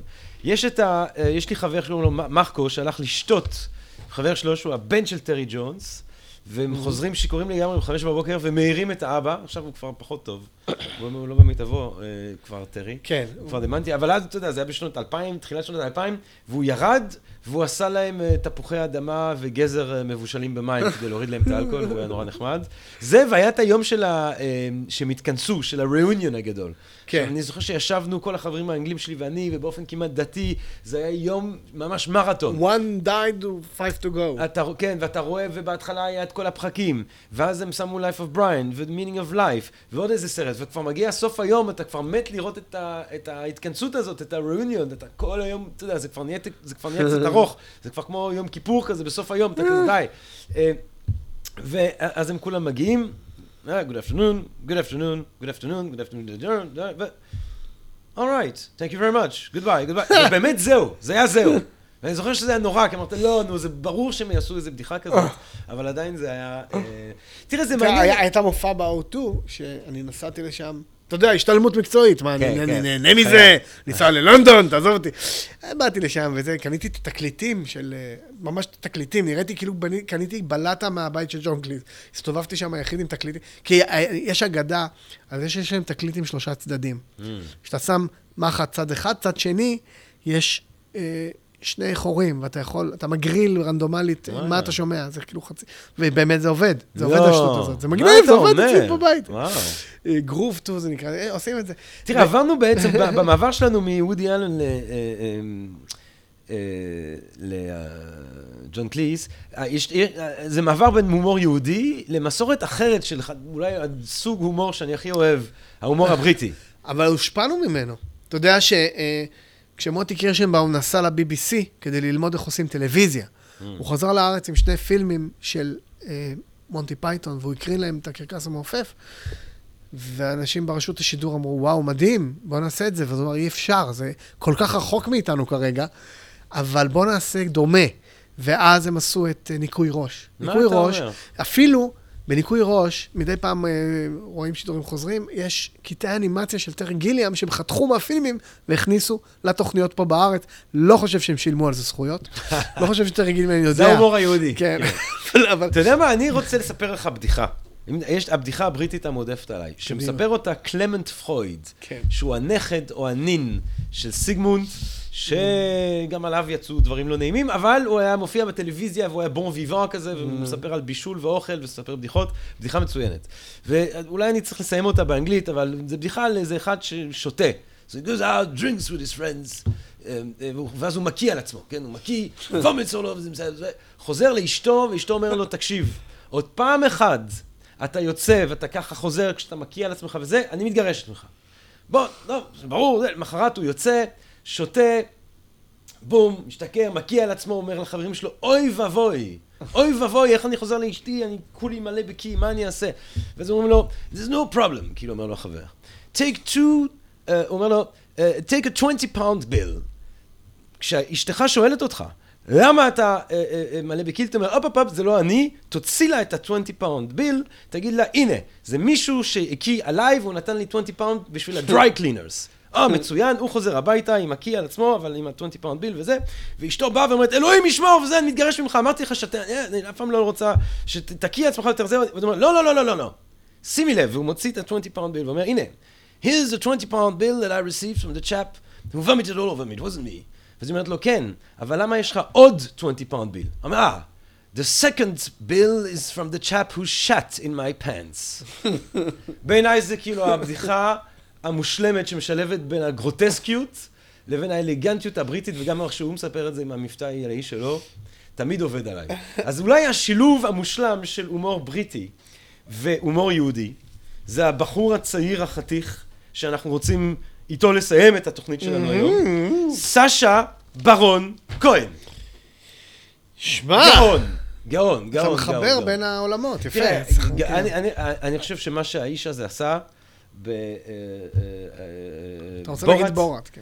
אה, זה, זה אחד מהמעשים הרדיקליים, המרשימים, הקיצוניים בהיסטוריה של ההומור. זה משהו לא, הוא המציא מטורף. משהו חדש, הוא לקח את מטורף. הז'אנר הקנדיד קאמרה, שוודי אלן כן, התמחה בו, כן. ולקח אותו צעד קדימה. אה, אה, יש, תראה, קודם כל, אנשים תמיד בארץ מתעניינים למה הוא מדבר עברית בסרטים שלו. זה לא קזחית, הרי הוא מדבר, נורא מוזר לראות אותו עושה את המתיחות האלה, כי כשהוא מדבר שפה זרה, תמיד זה עברית. כן. והוא הוא גדל בלונדון, ואימא שלו, קוראים נעמי, אבא שלו וולשי בשם ג'רלד, והאחים שלו זה אמנון וערן, שגם מלחין את המוזיקה לסרטים שלו. והוא היה ילד אה, שהלך לתנועת נוער יהודית וזה, אבל מאיפה העברית? הוא הגיע לארץ, והוא בילה בקיבוץ ראש הנקרה, הוא עשה שנה של מתנדב. והוא למד שם עברית, בעיקר קללות. וכבורת, ראיתי, יש מתיחה שהוא פעם עומד באיזה מגרש, ואומרים, עכשיו יש לנו אורח מקזחסטן, והוא שר את ההמנון. המתיחה הייתה כמה הוא יכול לשיר עד שיעיפו אותו. והוא ככה, הוא שר, כשנגמרו לו המילים, הוא עבר לקום בחור הצל וצא לעבודה, ואז עלו על זה שהוא... אה, אה, אה, כאילו, הוא למד בבתי ספר פרטיים, והלך לאוניברסיטת קיימברידג', ששם כן. יוצאים הרבה קומיקאים, ו... והדוד שלו שם, אגב, הוא אחד מהפרופסורים הגדולים אה, לפסיכולוגיה בעולם, מתמחה, אחד מהמומחים הגדולים לאוטיזם. כן, והוא בעצמו היה אמור להמשיך לאקדמיה. התזה שלו, זה, זה מדהים, כאילו מישהו אומר, אה, זה, זה מקלל ומגסויות. הוא, התזה שלו עסקה במעורבות היהודים אה, בדרום ארצות הברית בשנות ה-50 וה-60 של המאה ה-20. במהפכות. אז, אז, אז זה, זה, זה הבן אדם ש... עכשיו, כשאתה מבין את זה, הסרטים שלו זה ניסוי חברתי. הוא בודק, הוא מוציא מהאנשים את מה שהם באמת חושבים, כי הם לא מאמינים. כן. שזה ישודר בטלוויזיה מערבית. מה שקרה זה שהוא סיים את הלימודים, הוא עבד כדוגמן, והוא גם אמר להורים שלו שאם הוא אה, לא נהיה כוכב תוך כך וכך שנים, הוא חוזר לאקדמיה. לשמחתם או צערם, הוא נהיה כוכב על. והוא התחיל להנחות תוכניות כמו, כמו ערוץ הילדים שלנו, כזה תוכניות נוער, ו, אה, ואז היה איזה, אה, אז רצו אודישנים לאיזה קריינות, איזה פינה בטלוויזיה, אז הוא שלח קלטת כשהוא מצולם כדמות. קראו לו כריסטוף בהתחלה, זה עוד לא בורת, הוא היה מאלבניה. מאלבניאן אבל הוא לא טלוויזקיה. התחיל עם עלי ג'י בכלל? זה היה לפני אלי ג'י. וואלה. הוא היה, לא, לא, סליחה, היה אלי ג'י, שאלי ג'י היה בעצם, אה, אלי ג'י היה מין סוג של, אה, אה, רגע, שנייה, תמחק פה, תמחק פה, אני טעיתי. מוחקים, מוחקים, מוחקים, מוחקים, מוחקים, מוחקים. תראה, הגאוניות של אה, ג'י. זה שהוא משחק סטריאוטיפ. זה התחיל מזה שהוא צחק על זה, הוא היה עובד עם נוער. כן. והוא אמר, הם, לא יודעים דברים, הם לא יודעים ספרים, הם לא יודעים... ואז הוא יצר דמות לנוער, שצוחקת על הנוער, והם לא הבינו את הבדיחה. ואז כששידרו את אותו דמות בערב, הבינו, ואז זה נהיה להיט. הפטנט באלי ג'י זה שהוא באמת אה, אה, לא היה... אה, הוא כאילו בן נוער ש... אה, אה, תוכנית באמצעים לא טובים, כאילו הוא קיבל תוכנית, אה, אה, כנראה הוא באיזה קומבינה, והוא מזמין אה, אנשים מכובדים, שרים ושוטרים, ולהתראיין אצלו, והם, והוא מדבר על אלימות משטרה, אתה יודע, מישהו מראה לו שם נשקים של כנופיות, והוא רק שואל אם אפשר להשיג בהנחה את הדברים האלה. ו, והיופי היה שהוא, אף אחד לא ידע, עד ששידרו את העונה כולה, שהוא מתראיין אצל, שזאת מתיחה. וברגע שהעונה הצליחה, אז הוא אמר, טוב, בוא נעבור הלאה. אה, אה, אמרו לו, בוא תעשה עונה שנייה. הוא אמר, אני לא יכול, כי כולם מכירים אותי. אבל בארצות הברית עדיין לא. ואז את העונה השנייה צילמו ב-HBO בארצות הברית, ושם כבר היה גזענות, פשע, מאפיה, בעיות במערכת החינוך, מלא דברים חדשים שאפשר לחשוף אה, ולעשות סאטירה טובה מהם. עכשיו, הדמות שהזכרתי קודם, כריסטוף, היא באה קודם, זו הייתה דמות אלבנית, שהוא עשה לפני שהוא עשה את אלי ג'י, כי, כי, כי הדמות הזאת הייתה... אה, מין טסט. עכשיו, ברגע שהוא עשה את ה-LG, היו שם עוד שתי פינות, אחת בורת ואחת ברונו. פינות, אה, שעוד נחזור אליהן. עכשיו, אה, אמרו לו, בוא תעשה עונה נוספת ל-LG, הוא אמר, אי אפשר. נגמר, כדור הארץ נגמר. אה, אתה יודע, אה, אבל, אבל מה שכן אפשר לפתח זה את הדמויות הקטנות, למשל את בורת. בורת היה... אה, אה, כתב מקזחסטן, אנטישמי חרמן פרימיטיבי, אבל מאוד מכובד בארצו. אה, אנשים לא ידעו שזו דמות פיקטיבית שמראיינת אותם, והוא הוציא מהם טקסטים שבחיים לא היו נאמרים מול כן. קהל אמיתי. אני ראיתי פעם, הוא ישב עם ניאו-נאצי, שהתפאר שאבות אבותיו היו מעורבים בפתרון הסופי, בתכנון הפתרון הסופי. והוא לא ידע שלידו יושב כהן, וזה משודר עכשיו בטלוויזיה. ו... ושוב, ככל שהוא הצליח יותר, הוא, הוא, הוא, הוא בשלב מסוים עצר את אלי ג'י, ועבר לעבוד על הסרט בורת. היה גם סרט אלי ג'י, אבל הוא היה סרט עלילתי, הוא כן, פחות זכור. פחות, סרט כן. פחות רדיקלי כן. ומהפכני. כן. ו... היה ניסיון לעשות משהו פחות זה, אבל בורת היה... בורת זה breathtaking, breathtaking. גם, עכשיו... גם, תראה, זה גם סרט שברמה של הפשט שלו, תעזוב את הסאטירה, יש משהו מרגש בסיפור מסע הזה. אבל המראה הזאת, הרעיון שאתה בעצם... תראה, אתה יודע מה, אולי הרגע שאני תמיד זוכר מבורת, זה דבר מאוד מאוד קטן. יש שלב שהוא עובר בוושינגטון והוא אומר, Home of the Great Warlord, ג'ורג' דולבי בוש. ועצם הביטוי הזה, הכל כך מתנשא שאנחנו רגילים לשמוע מהמערב על כל מיני אזורים אחרים, הם לא אומרים נשיא, הם אומרים וורלורד. עצם זה שאתה קורא לבוש וורלורד, זה היה, זה כל כך, זה כל כך משקף את זה שהקזחסטן הפרימיטיבית, האנטישמית, השוביניסטית, היא בעצם ארצות הברית. הוא בדיוק. הוא מוצא אותה בארצות הברית. אני אקפוץ רגע קדימה לסרט שלו שנקרא הדיקטטור. זה סרט שהוא סיפור בין המלך והאני. יש דיקטטור שנמצא בארצות הברית, הייתה הפיכה בארצו, והוא אה, מאוד, אה, יש רגע שבסוף הסרט הוא בא ונואם לכולם ואומר, למה אתם לא רוצים דיקטטורה בארצות הברית? דיקטטורה זה משהו עם המון יתרונות. למשל, התקשורת נראית חופשית, אבל היא נשלטת על ידי כמה משפחות עשירות. אתם יכולים לשים בבתי כלא אנשים בצבע אחד, וככה הוא מונה את כל התחלואים של החברה האמריקנית היום. הוא בעצם אומר, אתם ואנחנו אותו דבר, רק אנחנו אפילו לא, מסת... אנחנו לא מתאמצים להסתיר את זה, לפחות פה אין את הצביעות. שאני שם מישהו מ... אה, בכלא בגלל שהוא שייך לגזע מסוים, אני אומר את זה, אני לא צריך למצוא תירוצים. וכשאני ראיתי את הסרט הדיקטטור, הייתה הקרנת אה, בכורה פה, זה הוקרן, היה פסטיבל סטודנטים פה בתל אביב, באוניברסיטת תל אביב. וזו היה בדיוק התקופה שהייתה ההפיכה החברתית פה. כן, 2011. אה, אוהלים אוהלים בשדרות רוטשילד, ו... וכשהוא סיים את הנאום הזה, הוא אומר, זה, אתה יכול, לאף אחד לא יהיה אכפת, והתקשורת, והוא יורד על כל התחלואים, וכשזה נגמר, הוא אומר, אה, אבל אתם האמריקנים לא תבינו את זה. וכולם קמו ומחאו כפיים לסצנה, פה בארץ. ואתה יודע, אף אחד לא תאם את זה מראש, זה פשוט ברור. לגעת בה. עכשיו, כשהוא צילם את בורת, העלילה היא באמת, כמו ש... מוקיומנטרי, זה, יש עלילה מאוד מופשטת, הוא רואה מי זאת פמלה אנדרסון, מחליט למצוא אותה, לחצות את אמריקה, למצוא אותה, לשים אותה בשק ולקחת אותה הביתה. והיו אה, אה, אה, אגב שחקנים שרצו להשתתף בסרט, כאילו ג'וני דפ רצה וג'ורג' קלוני וסטיב מרטין, הם, הם מעריצים אותו, הם רצו, והוא אמר, אני לא יכול, כי אם אתם תהיו שם, זה יהרוס הכל, זה ייראה מפוברק. הם, הם יחשבו שהמתיחות לא אמיתיות. הוא, uh, המשטרה עצרה אותו 91 פעם במהלך הסרט, וואו. בלי שיגידו שזה שחקן, כי אולי זה יקלקל. Uh, החליפה לא נוקתה, זה כי הוא סתם, כי הוא, כי הוא, כי הוא משוגע, אז הוא ביקש לא לנקות אותה. תראה, יש גם את הרגע בבורת שהוא, הרי והוא יודע את כל השיח הזה של הראפ וההיפ-הופ, הוא שיחק את עלי ג'י, ויש את הרגע הזה שהוא מדבר עם חבר'ה שהם בקטע של היפ-הופ אה, ברחוב, והוא משחק את בוראט, מנסה לחקות מישהו שמשחק היפ-הופ. אה, נכון, הוא רקדן ברייקדנס, כן, בנערותו שזה גם היה. מדהים, כן. והיופי הוא באמת הערבוב הזה בין, ה, בין האמיתי ללא אמיתי, אבל אני חושב שהכי מעניין זה מה שקרה עם... מה שקרה במציאות, כי כשאתה משחק במציאות ועושה משהו חצי אמיתי, אתה לא יודע לאן זה יגיע. כי אה, הממשלת קזחסטן לא אהבה את הסרט. Hmm. הם, הם מעירים, ו- כי זה הגיע עד אליהם. אה, הוא שינה את זה, את הדמות, מאלבניה לקזחסטן, כי אמר, אלבניה עוד אפשר, הם קרובים, הם באירופה. קזחסטן, לך תדע מה קורה שם. אבל הסרט כל כך הצליח. ואז הממשלה הקזחית אמרה, אני מצטט, הוא מביא אוסף של חוסר נימוס שעומד בסתירה להתנהגות האתית והמתורבתת של העם הקזחי.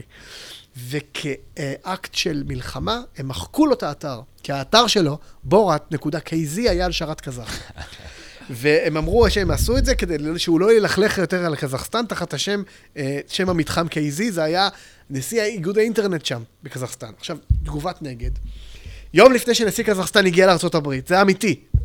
אה, אה, בורת כינס מסיבת עיתונאים על המדשאה של הבית הלבן, זאת אומרת, הייתה שם תמונה של המדשאה של הבית הלבן, לא חושב שזה קרה שם, והוא אמר שזו תעלומה, תעמולה אוזבקית נגד קזחסטן, אומרים שהם לא שותים שתן של סוסים, מה שלא נכון, ואומרים שגוזרים עונש מוות על אפיית בייגלים, או מייצאים 300 טונות של שיער ערווה בשנה, אם ימשיכו ללכלך עלינו, לא תהיה ברירה, אלא לתקוף את עריהם בקטפולטות. ו...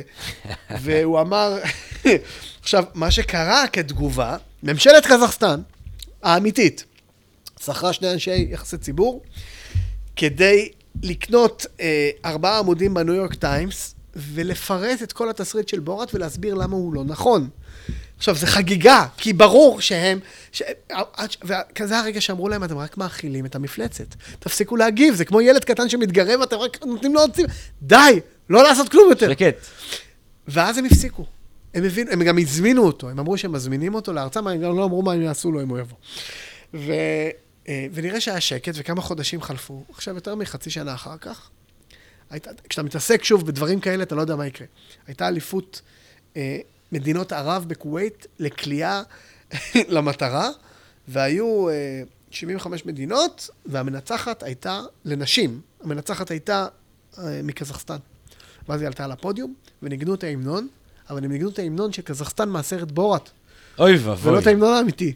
ויש שם כל מיני uh, מילים של אנחנו המצאנו את החגורה ואת הטופי, והזונות שלנו יותר נקיות מהזונות באוסבקיסטן, ומשהו זוועה, והיא גם עומדת ועושה כאילו היא מכירה, כנראה לא, לא הייתה סגורה על על המילים.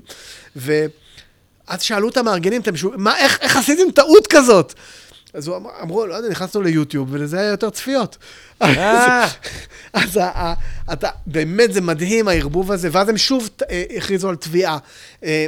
אה, אז הבן אדם הוא נתבע על ידי כל גורם אפשרי, למרות שהסרט הזה הביא לו את גלובוס הזהב, ו- ו- וכמובן, היה את ברונו אחר כך, שזה סרט שתקף נושאים אחרים יותר בגדול, כמו הומופוביה, ו...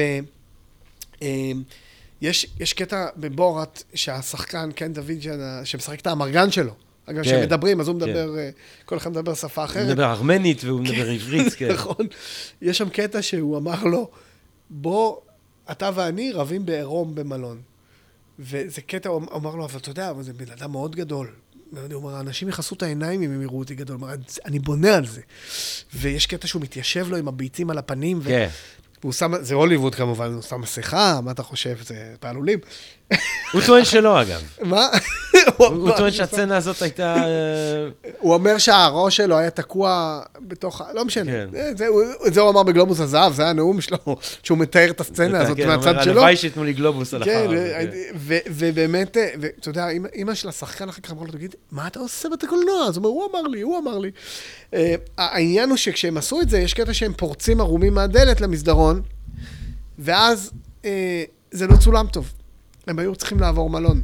ואת הקטע במעלית הם צילמו במלון אחר, ושוב, הייתה, הם יצאו החוצה וזה לא צולם טוב, אז הם עברו, זאת אומרת, יש כמה מלונות, כי ברגע שיש לך טייק לא טוב, אתה לא יכול יותר לעשות את זה, כי כבר כולם יודעים במלון שאתה עושה כן. פה מתיחה. זה מדהים איך לעשות סרט, עדיין זה סרט שהרוויח המון ביחס לתקציב המועט שהוא נעשה. כן, אה, זה היופי שזה סרט זול גם.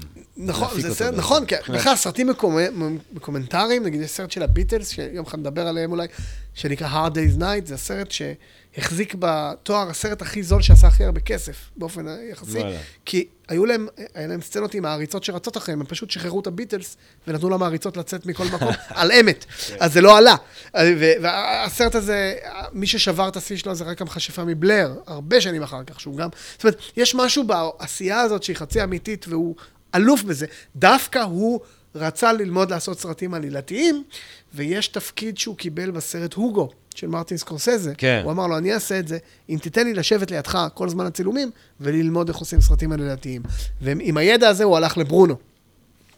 אה, לדיקטטור. כן. אה, ואחר כך הוא עשה את הסרט אה, גרימסבי, כן. שהוא צוחק על האח הדפוק של ג'יימס כן, בונד, הפוטבול הולידייז. וקצת על ה... אבל, אני, תראה, אני חייב לומר שסשה, באמת, אם, התחלנו ודיברנו על הומור כפעילות חתכנית שחותרת מתחת Mm-hmm. וחושפת דברים שאנחנו מעדיפים לא להסתכל עליהם, אז הוא, הוא עדיין לא התעלה, אני מאחל לו שהוא יתעלה על היצירה הזאת של ברונו ו, ו, ובורת. הוא כאילו היה- עשה סדרה עכשיו, אה, אה, אה, אלי כהן הוא משחק. לא, זה נכון, נכון, יש את הסדרה של אלי כהן, אבל לפני כן הוא עשה... אה, הוא עשה כן את מי זו אמריקה, כן, כן. גם שם זה הגיע לדברים קיצוניים. גם שם יש דמות של ישראלי, ויש כמה דמויות חדשות, והוא גרם כן, לאנשים בפוליטיקה כן. להתפטר, והוא שוב הוציא את ההומופוביה ואת הגזענות, כן. בעיקר בעידן טראמפ. כן. אנשים חיכו לתוכנית כזאת, כי אנשים מפחדים לדבר, ויש מין תחושה של... אה, ופתאום הוא בא... ו... אלון גור אריה. מה אתה אומר? תקשיב משהו. מה? אני, אנחנו מתקרבים לסוף, ואני רוצה לדבר איתך שנייה. אני רוצה לדבר. איתך. אתה רוצה עוד לזרוק משהו על סשה? מה? כלום, לא. לא, אני רוצה לדבר. איתך. כי כן. תקשיב, אתה... אתה, אני אוהב אותך, אלון גוררי. אתה באת הדדי. לפה, אתה, אתה בן אדם צנוע, אתה נעים הליכות. מה אתה אומר? אה, זה נראה שאתה כזה, איזה אה, פריק סרטים, שאתה יודע, אוהב לראות סרטים וזה. לא, לא משתקף ממך שאתה עשית כרגע את הקומדיה הגדולה בהיסטוריה של העם העברי, דובר העברית, מה אתה אומר? שזה המוסד. אתה רוצה להיות הסוכן שלי? תגיד, אני לא, מחפש. כנראה, לא, תקשיב, תקשיב, יש? מצב, אני לא יודע כן. את המספרים, אבל יש מצב שאתה עכשיו הבמאי של הקומדיה הגדולה בהיסטוריה של השפה העברית. תחשוב על זה שנייה. אני חושב על זה. זה לא נכון, פרקטית זה לא נכון, אבל למה, מה- אין לי בעיה שתדע. מה היה יותר לא גדול? רוצה לספר לך, עזוב. נו, מה היה יותר גדול. מהמוסד? בן אדם אחד חושב את זה. מה? מה היה יותר גדול? אתה יודע מה? הסרטים הישראלים הכי מצליחים בהיסטוריה. שמכרו כרטיסי קומדיה? במקום השלישי, סאלח שבתי. מה זה קומדיה בכלל? זה קומדיה. אוקיי. מה לעשות? קישון, אה, זה קומדיה שצפו בה מיליון 200 אלף איש במדינה שחיו בה שני מיליון 200 אלף איש. איי. אז הוא ניצח. אחר כך קזבלן. טוב, זה חצי, לא, לא, לא זה מיוזיקל כקומדיה, זה, כן. אבל במקום הראשון, הסרט הישראלי הכי חשוב בהיסטוריה. אסקימו לימון. נכון. מיליון שלוש מאות אלף איש, רק הראשון. ו... בסדר, אולי מבצע סבתא. אה, אבל אתה בעשירייה, אתה. בעשירייה. אה, אה, גבעת חלפון, אה, צפו 900 אלף. אתה לא, אבל אתה אה, בעשירייה. אתה 700 בעשירייה של הקומדיות הישראליות הכי... אני, אתה יודע מה? בוא, נחלי, בוא, בוא, בוא נשאר עם המשפט שלך. אח הגדול, הכי- הגדול הכי. גדול מכולם. עכשיו לא, אז בוא נדבר עליך שנייה. וצנוע מה- גם, תגיד. מה, בוא, לא, כי... מה, מה, מה? אתה מבין, אנחנו מדברים על וודי אלן, אתה אנחנו מדברים על ג'ון. קליז, מה? נו. אנחנו מדברים על סשה ברון כהן, אבל יש לנו פה מישהו שהוא יותר גדול משלושתם גם יחד. וזה אלון גור אריה. אז מה, מאיפה ההומור שלך, תגיד? מה, אתה מצחיק? אתה מצחיק? תצחיק אותנו. אתה. מצחיק? אה, מאיפה ההומור? כלום, אתה פשוט גדל, כן. אתה רואה דברים. אתה לא יודע שאתה לומד, אתה נורא נהנה, אתה צוחק, אתה רואה גשש, אתה רואה יוסי בנאי, אה, רוברטו בניני, אתה רואה, אתה רואה המון דברים מצחיקים, אתה רואה מונטי ולך היה פייתון. איזה תקופת אה, סטנדאפ, או אתה תמיד חשבת, אני אני צריך אני לכתוב? נורא רציתי לעשות רדיו, עשיתי המון רדיו. Mm. היה, היה, היה היפופוטם ברדיו, עשיתי רדיו פיראטי, הלכתי לצבא, עשינו רדיו תל אביב. יש- הייתי מקליט עם החברים היקרים שלי בהיפופוטם, מערכונים, היינו שישה ימים מתוך שבעה, רק הייתי עובד בתוכנית. שתי ימים כותבים, יום כתיבה, כאילו, ישיבות רעיונות, ואז יום כתיבה, ואז אה, אה, יום וחצי הקלטה, שידור, ואז, וחוזר חלילה במשך שנים. זה בית ספר מטורף, זה החופש המוחלט. זה, זה, זה אתה יודע, תמיד... אה, דיברנו על ג'ון קליס שאמר שבקרקס המעופף הם היו קמים בבוקר. אני רוצה לדבר על גמל שעשה, שעישן סיגריה. בוא נתחיל. ואז הם היו מתחילים לדבר עליה. זאת אומרת, חופש מוחלט. פיטר סלרס אמר שהתקופה שהוא היה הכי פורח זה היה The Goons, הוא היה עושה ברדיו ובטלוויזיה הייתה תוכנית. חופש מוחלט יצירתי. אחר כך מתחילים כל האילוצים והתקציבים, וזה, גם כשאתה, כשאתה גר אצל ההורים, אתה, מה אכפת לך? אתה, אתה לא אכפת לך שדופקים אותך בכסף, אתה רק רוצה לעשות את הדבר הכי טוב שיש. אז זה, זה הטירונות. ומשם התחלתי, זה טלוויזיה, בימוי, כתיבה, הלחנה, אה, אה, משחק, וזה לאט לאט אתה, אתה מתחיל להתכוונן, גם אין לך זמן, אתה, אתה מתרבה, אתה, אין לך זמן להכל. אז, אה, אז זהו, אז להיות אה, במאי אה, של הסרט הכי מצליח בכל הזמנים, אגב, אני בדיוק ראיתי עכשיו שבזמן שדיברנו, זה, זה קיבל את ה... שלוש סינים ראו את כן, המוסד. זה, וזה, כן, זה הסרט. לא, שמעתי שסוגרים את ה- את תגיד, עסקי הקולנוע. מימנת? מאיפה הכסף? follow the מה? money. של- של. הסרט? כן. כמו שעושים סרט אה, בישראל. מה, קר- אה, קרנות. קרנות. שמע, שנים, שנים, שנים אתה אומר מה מתי? יקרה, ביום שהסרט קורה כבר אין, אה, כבר, כבר אין זמן לצלם, אחרת צריך לצאת לצלם. מה התקציב? ואני מאמין, אחרי הפצה, אה, תלוי איך סופרים, אבל זה אה. באזור ה... בואכה חמישה מיליון שקלים. אה, יפה. ואין עלי, אין עלי גרוש כרגע, אה, הכל בסרט. גם, ולכן אני לא מקבל את החמישה מיליון שקלים האלה, אבל, אבל זה מחולק יפה. יש מפיקים מופלאים שהצליחו להוציא מזה משהו שמרגיש ונראה הרבה יותר ממה שזה. ואתה כתבת אמ, כל מילה שם, או יש, אפשר, אתה מאפשר לשחקנים ל... כשמצלמים, בחזרות בעיקר יש אלתורים. ב- הסרט הוא, לפעמים הבדיחה היא אה, משהו ברקע, איזה בדיחת... אה, אה, אה, אה, לפעמים התפאורה מצחיקה. אתה, אתה לא יכול לאלתר יותר מדי בסט, אתה מאלתר בעיקר בחזרות, אבל יש דברים מופלאים שהיו שם. שלומי קוריאט מביא דברים כל כך מצחיקים, ש... זה, זה כל כך כיף לעבוד עם אנשים כל כך טובים. אתה נותן תסריט ואתה מקבל 200, 300 אחוז ממה שרצית. אה, זה כיף אדיר, באמת. אני, אני אתה יודע, התמזל מזלי. אה, חיכיתי המון זמן, אבל התמזל מזלי לעשות את הסרט הזה. באמת, אני לא חשבתי שנצלם כל כך הרבה. כלומר, אתה כותב תסריט ואתה אומר, יחתכו 20 אחוז לא יצולם, 30 אחוז לא יצולם. אני חושב 95 אחוז ממה שהיה צולם. מה אתה אומר? וזה הישג מאיפה מטורף. הרעיון לכתוב על, על המוסד בצורה קומית? אתה, בגלל, זה בגלל שאהבת, מה זה, מה זה היה הסרט הקומי על, על סוכנות הביון, הקלאסי הזה מה-80's? מה? אה, אני לא אזכור עכשיו. היה איזה... סאבמרי, לא זוכר. מה, יש המון היסטוריה של אה, סרטי ביון וזהו. אתה יודע, בשנות ה-60, בזמן המלחמה הקרה, מל ברוקס כתב פרק לסדרה שנקראת Get Smart. אז אתה, אתה ואחר התחלת כך- כאילו מהמסורת הזאת של סרטי, אה, סאטירה על סרטי ביון, או חשבת שהמוסד, או התחלת תראה, מזה הבריטים המציאו את ג'יימס בונד, כן. לצרפתים יש את ה-OSS, לאמריקנים יש את ה-CIA. אנחנו גם מגיע לנו לצחוק על עצמנו. נכון. אוסטין פאוורס, אה, אה, אה, ג'וני אינגליש. זה לא נגמר ויש כל הזמן עוד, והיום גם קינגסמן, שזה חצי קומדיה, חצי... וכשאתה כותב את זה, אתה מחפש, אתה הולך נטו, אתה מחפש אה, הומור, או אתה מחפש אה, לחתור, מת... גם להעביר איזשהו מסר על הממסד ברור, אתה, הביטחוני דרך? קומדיה, אם, אם, אם, אם הקשבת לפודקאסט, כן, אה, כן. לפרק הזה, אם היית, הרי, הרי למדנו שקומדיה זה ביקורת. עכשיו, לפעמים קומדיה יכולה להעביר ביקורת שדרמה מתקשה. כי אתה אומר, אני, אתה יודע, יש אנשים שיגידו, אין לי כוח לסרטי שואה, אבל את החיים יפים הוא יראה. כן. ואז, אתה יודע, קיבלת את זה בדלת האחורית. כן, אין לי זה- כוח לסרט פוליטי, אבל אז, הוא כן. אז אתה מבין, לפעמים אתה כן. יכול, אתה צוחק, גם קהל שהוא צוחק הוא במצב של קבלה, פתאום כן, כולנו. נהיים הרבה יותר מוס- מוסריים כשאנחנו יושבים בקולנוע. ואז אתה יכול לדבר, יש שם כל מיני ביקורת על, על התנהלות, אתה יודע, ראש המוסד אומר, אני, אני תמיד כולם פוטרו ופישלו, רק אני לא מוציא פעולות, לא איזה מבצעים, לא עושה כלום. ואז הוא אומר לו, אתה ראש מוסד מושלם. עכשיו זה, אתה יודע, יש פוליטיקאים מאוד בכירים שמתנהגים ככה, כן. ובזכות זה הם שורדים, כי הם לא עושים שום דבר. אבל, או אה, אה, אה, לצחוק על הדלפות, אבל הכל בא דרך הרבה הומור, הרבה נונסנס. אני חושב שהכיף הוא שאתה משלב סוגים של הומור. אני הייתי בהקרנה בטבריה, והקרנה בשדרות, והקרנה בתל אביב, והקרנה בזה, ואתה רואה איך קהלים שונים צוחקים במקומות אחרים. אה, מעניין. זה נורא כיף וואי, מאוד. אם אני הייתי מביים כזה סרט, הייתי כל היום יושב בהקרנות. אה, אם היה לי... אם הייתי יכול להרשות לעצמי ללכת לקולנוע, אין זמן! צריך כן. לעשות עוד, צריך טוב, לעשות עוד. חדש. בן כמה אתה? 43, ראיתי התבגרתי. מאוד פה, אתה יודע, אני גדלתי פה ומזדקן לך מול הזה. בואנה, אלון גור אריה, תקשיב. עברתי את האמצע. אתה- מכיר את הבדיחה הזאת? מה? כן. אתה עברת את האמצע, לך לא, תדע. שמבקשים אה, מהמחברת בשיעור, אומרים לך, אתה יכול לתת לי דף אמצע? עברתי את האמצע? כן, נראה לי עברתי את האמצע. זמן, אין לך כן, כבר זמן לבזבז. אבל לא, אתה, תקשיב, you're on a roll, כאילו. לא, לא, אתה. עכשיו ייתנו לך לא, לעשות. סרטים. מה? זה נכון, אה? אתה יכול לעשות מה שאתה רוצה עכשיו. fuck, עכשיו צריך לעשות לא? אחד חדש. מלחיץ. כן, אה, והוא צריך יותר כמה. זמן, כמה זמן אתה חושב הסרט הבא שלך יוצא?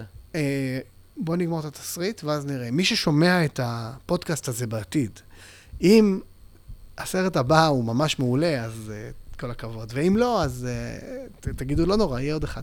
כאילו, אני לא יודע מי שומע את זה מתי, באיזה שנה. תראה- אולי, אה, אולי משהו לדוקו? בוא נכין פה איזה משהו לדוקו. אתה רוצה, ש... אתה רוצה לחנוק אותי, ואז יכניסו את זה לדוקו? איך- מה, אתה? עושה מוקימנטרי? אתה עושה לא יודע? כן, משהו כזה. בוא ניתן להם כל מיני אופציות. בוא, בוא, בוא נקליט צופים שונים. לא תקשיב יודע. אותי, אני חייב להגיד לך, אלון, man, זה מרגש. זה fucking מרגש שאתה עשית שלאגר. זה לא זה לא קורה בקולנוע הישראלי. נכון. אתה אשכרה עשית שלאגר. אבל זה עבודת צוות מטורפת. כן. אתה יודע, אם זה, אם- זה יוצא לא טוב, אני אשם, אבל אם, אם מצליחים, צריך לתת את הקרדיט באמת לחבורה כן, מטורפת. ש- בסוף זה אתה. בסוף, אבל אתה בסוף יודע, היה לי פה, היה לי פה, בסוף אתה הסרט יודע, הוא של אלון גור אריה. כל כאילו. כך הרבה אנשי מקצוע מדהימים, וזה, ואתה יודע, ואבי נשר בא לערוך תסריט, ודייוויד צוקר, היוצר של Airplane, ו Top? Secret, ו Naked כן, Gun, הגיע לארץ. תגיד, הוא לא בן 200 היוצר של Airplane? בן 70 עכשיו. הוא מצחיק? מאוד. וואלה. זה מדהים, איזה כיף. איזה כיף איתו. ואתה יודע, זה, מה, איפה, איפה, אתה יודע, מה, מה, מה כן. אמרתי עכשיו? מה אמרתי כן, עכשיו? הזוי, הזוי. לצופינו בעבר, אם אני מקשיב לזה זה בעבר. לגמרי. אתה מאמין שהגיע צוקר לעזור לך בזה, ושלא, אתה יודע, מה קורה? זה מטורף. זה מטורף שהצלחנו לעשות את זה. זה אומר שאפשר לעשות דברים. אתה רק צריך למכור את הנשמה והכל בסדר. גבירותיי ורבותיי, שמעתם את זה מפי אלון גור אריה. אפשר לעשות דברים. אפשר לעשות אפשר דברים. לעשות דברים! בוא'נה, אתה סוג של טוני רובינס נהיה גם. כן, לא, זה אתה, זה אתה עם כל האנרגיות של הזה. כל הכבוד לך, אפשר לעשות באמת. דברים, גבירותיי. ורבותיי. אמ, טוב, אנחנו נעקוב אחריך, אלון כן, גור אריה. אתם מוזמנים להוציא כל מיני אה, ציטוטים מתוך הפודקאסט ולהוציא אותם מהקשרם, ולהחריב... אה, ואתם בעיקר מוזמנים לראות את הסרט. יש. איזה שבועיים עוד ש... זה, כן, בוא נראה טוב, מתי... בסוכות, אפשר לראות אותו עוד בסוכות. אפשר לראות אותו, אני מניח שאחר כך הוא יגיע גם ל-VOD, כן. ולזה, ודיר באלק, מי שמוריד אותו, אני, אני בא אליו הביתה, לא יפה. אל תורידו את הסרט. לכו, לכו תתמכו. בקולנוע עליו, הישראלי. כן, לי! כן. תורידו ותשלמו לי. פייפל, נסגור משהו, אני אעשה לכם 20 מחיר. שקל. כן, אבל מחיר. באמת, זה סרט, וכן, בוא, בוא נראה מה יקרה, בוא נראה מה יקרה. אוקיי, יאללה. בהצלחה.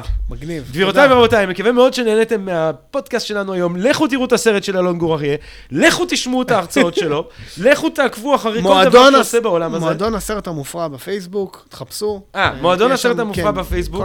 תחפשו. אלון גור אריה, מה אני אגיד לך? תהיה תודה בריא, רבה לך. גמר חתימה טובה, שנה. טובה, כל טוב. חג שמח, פסח, חנוכה, לכם, מתי לכולם, ש- אמן. נשתמע. ביי, נשיקה. תמיד אני לא יודע. פודקאסט, פודקאסט, פודקאסט.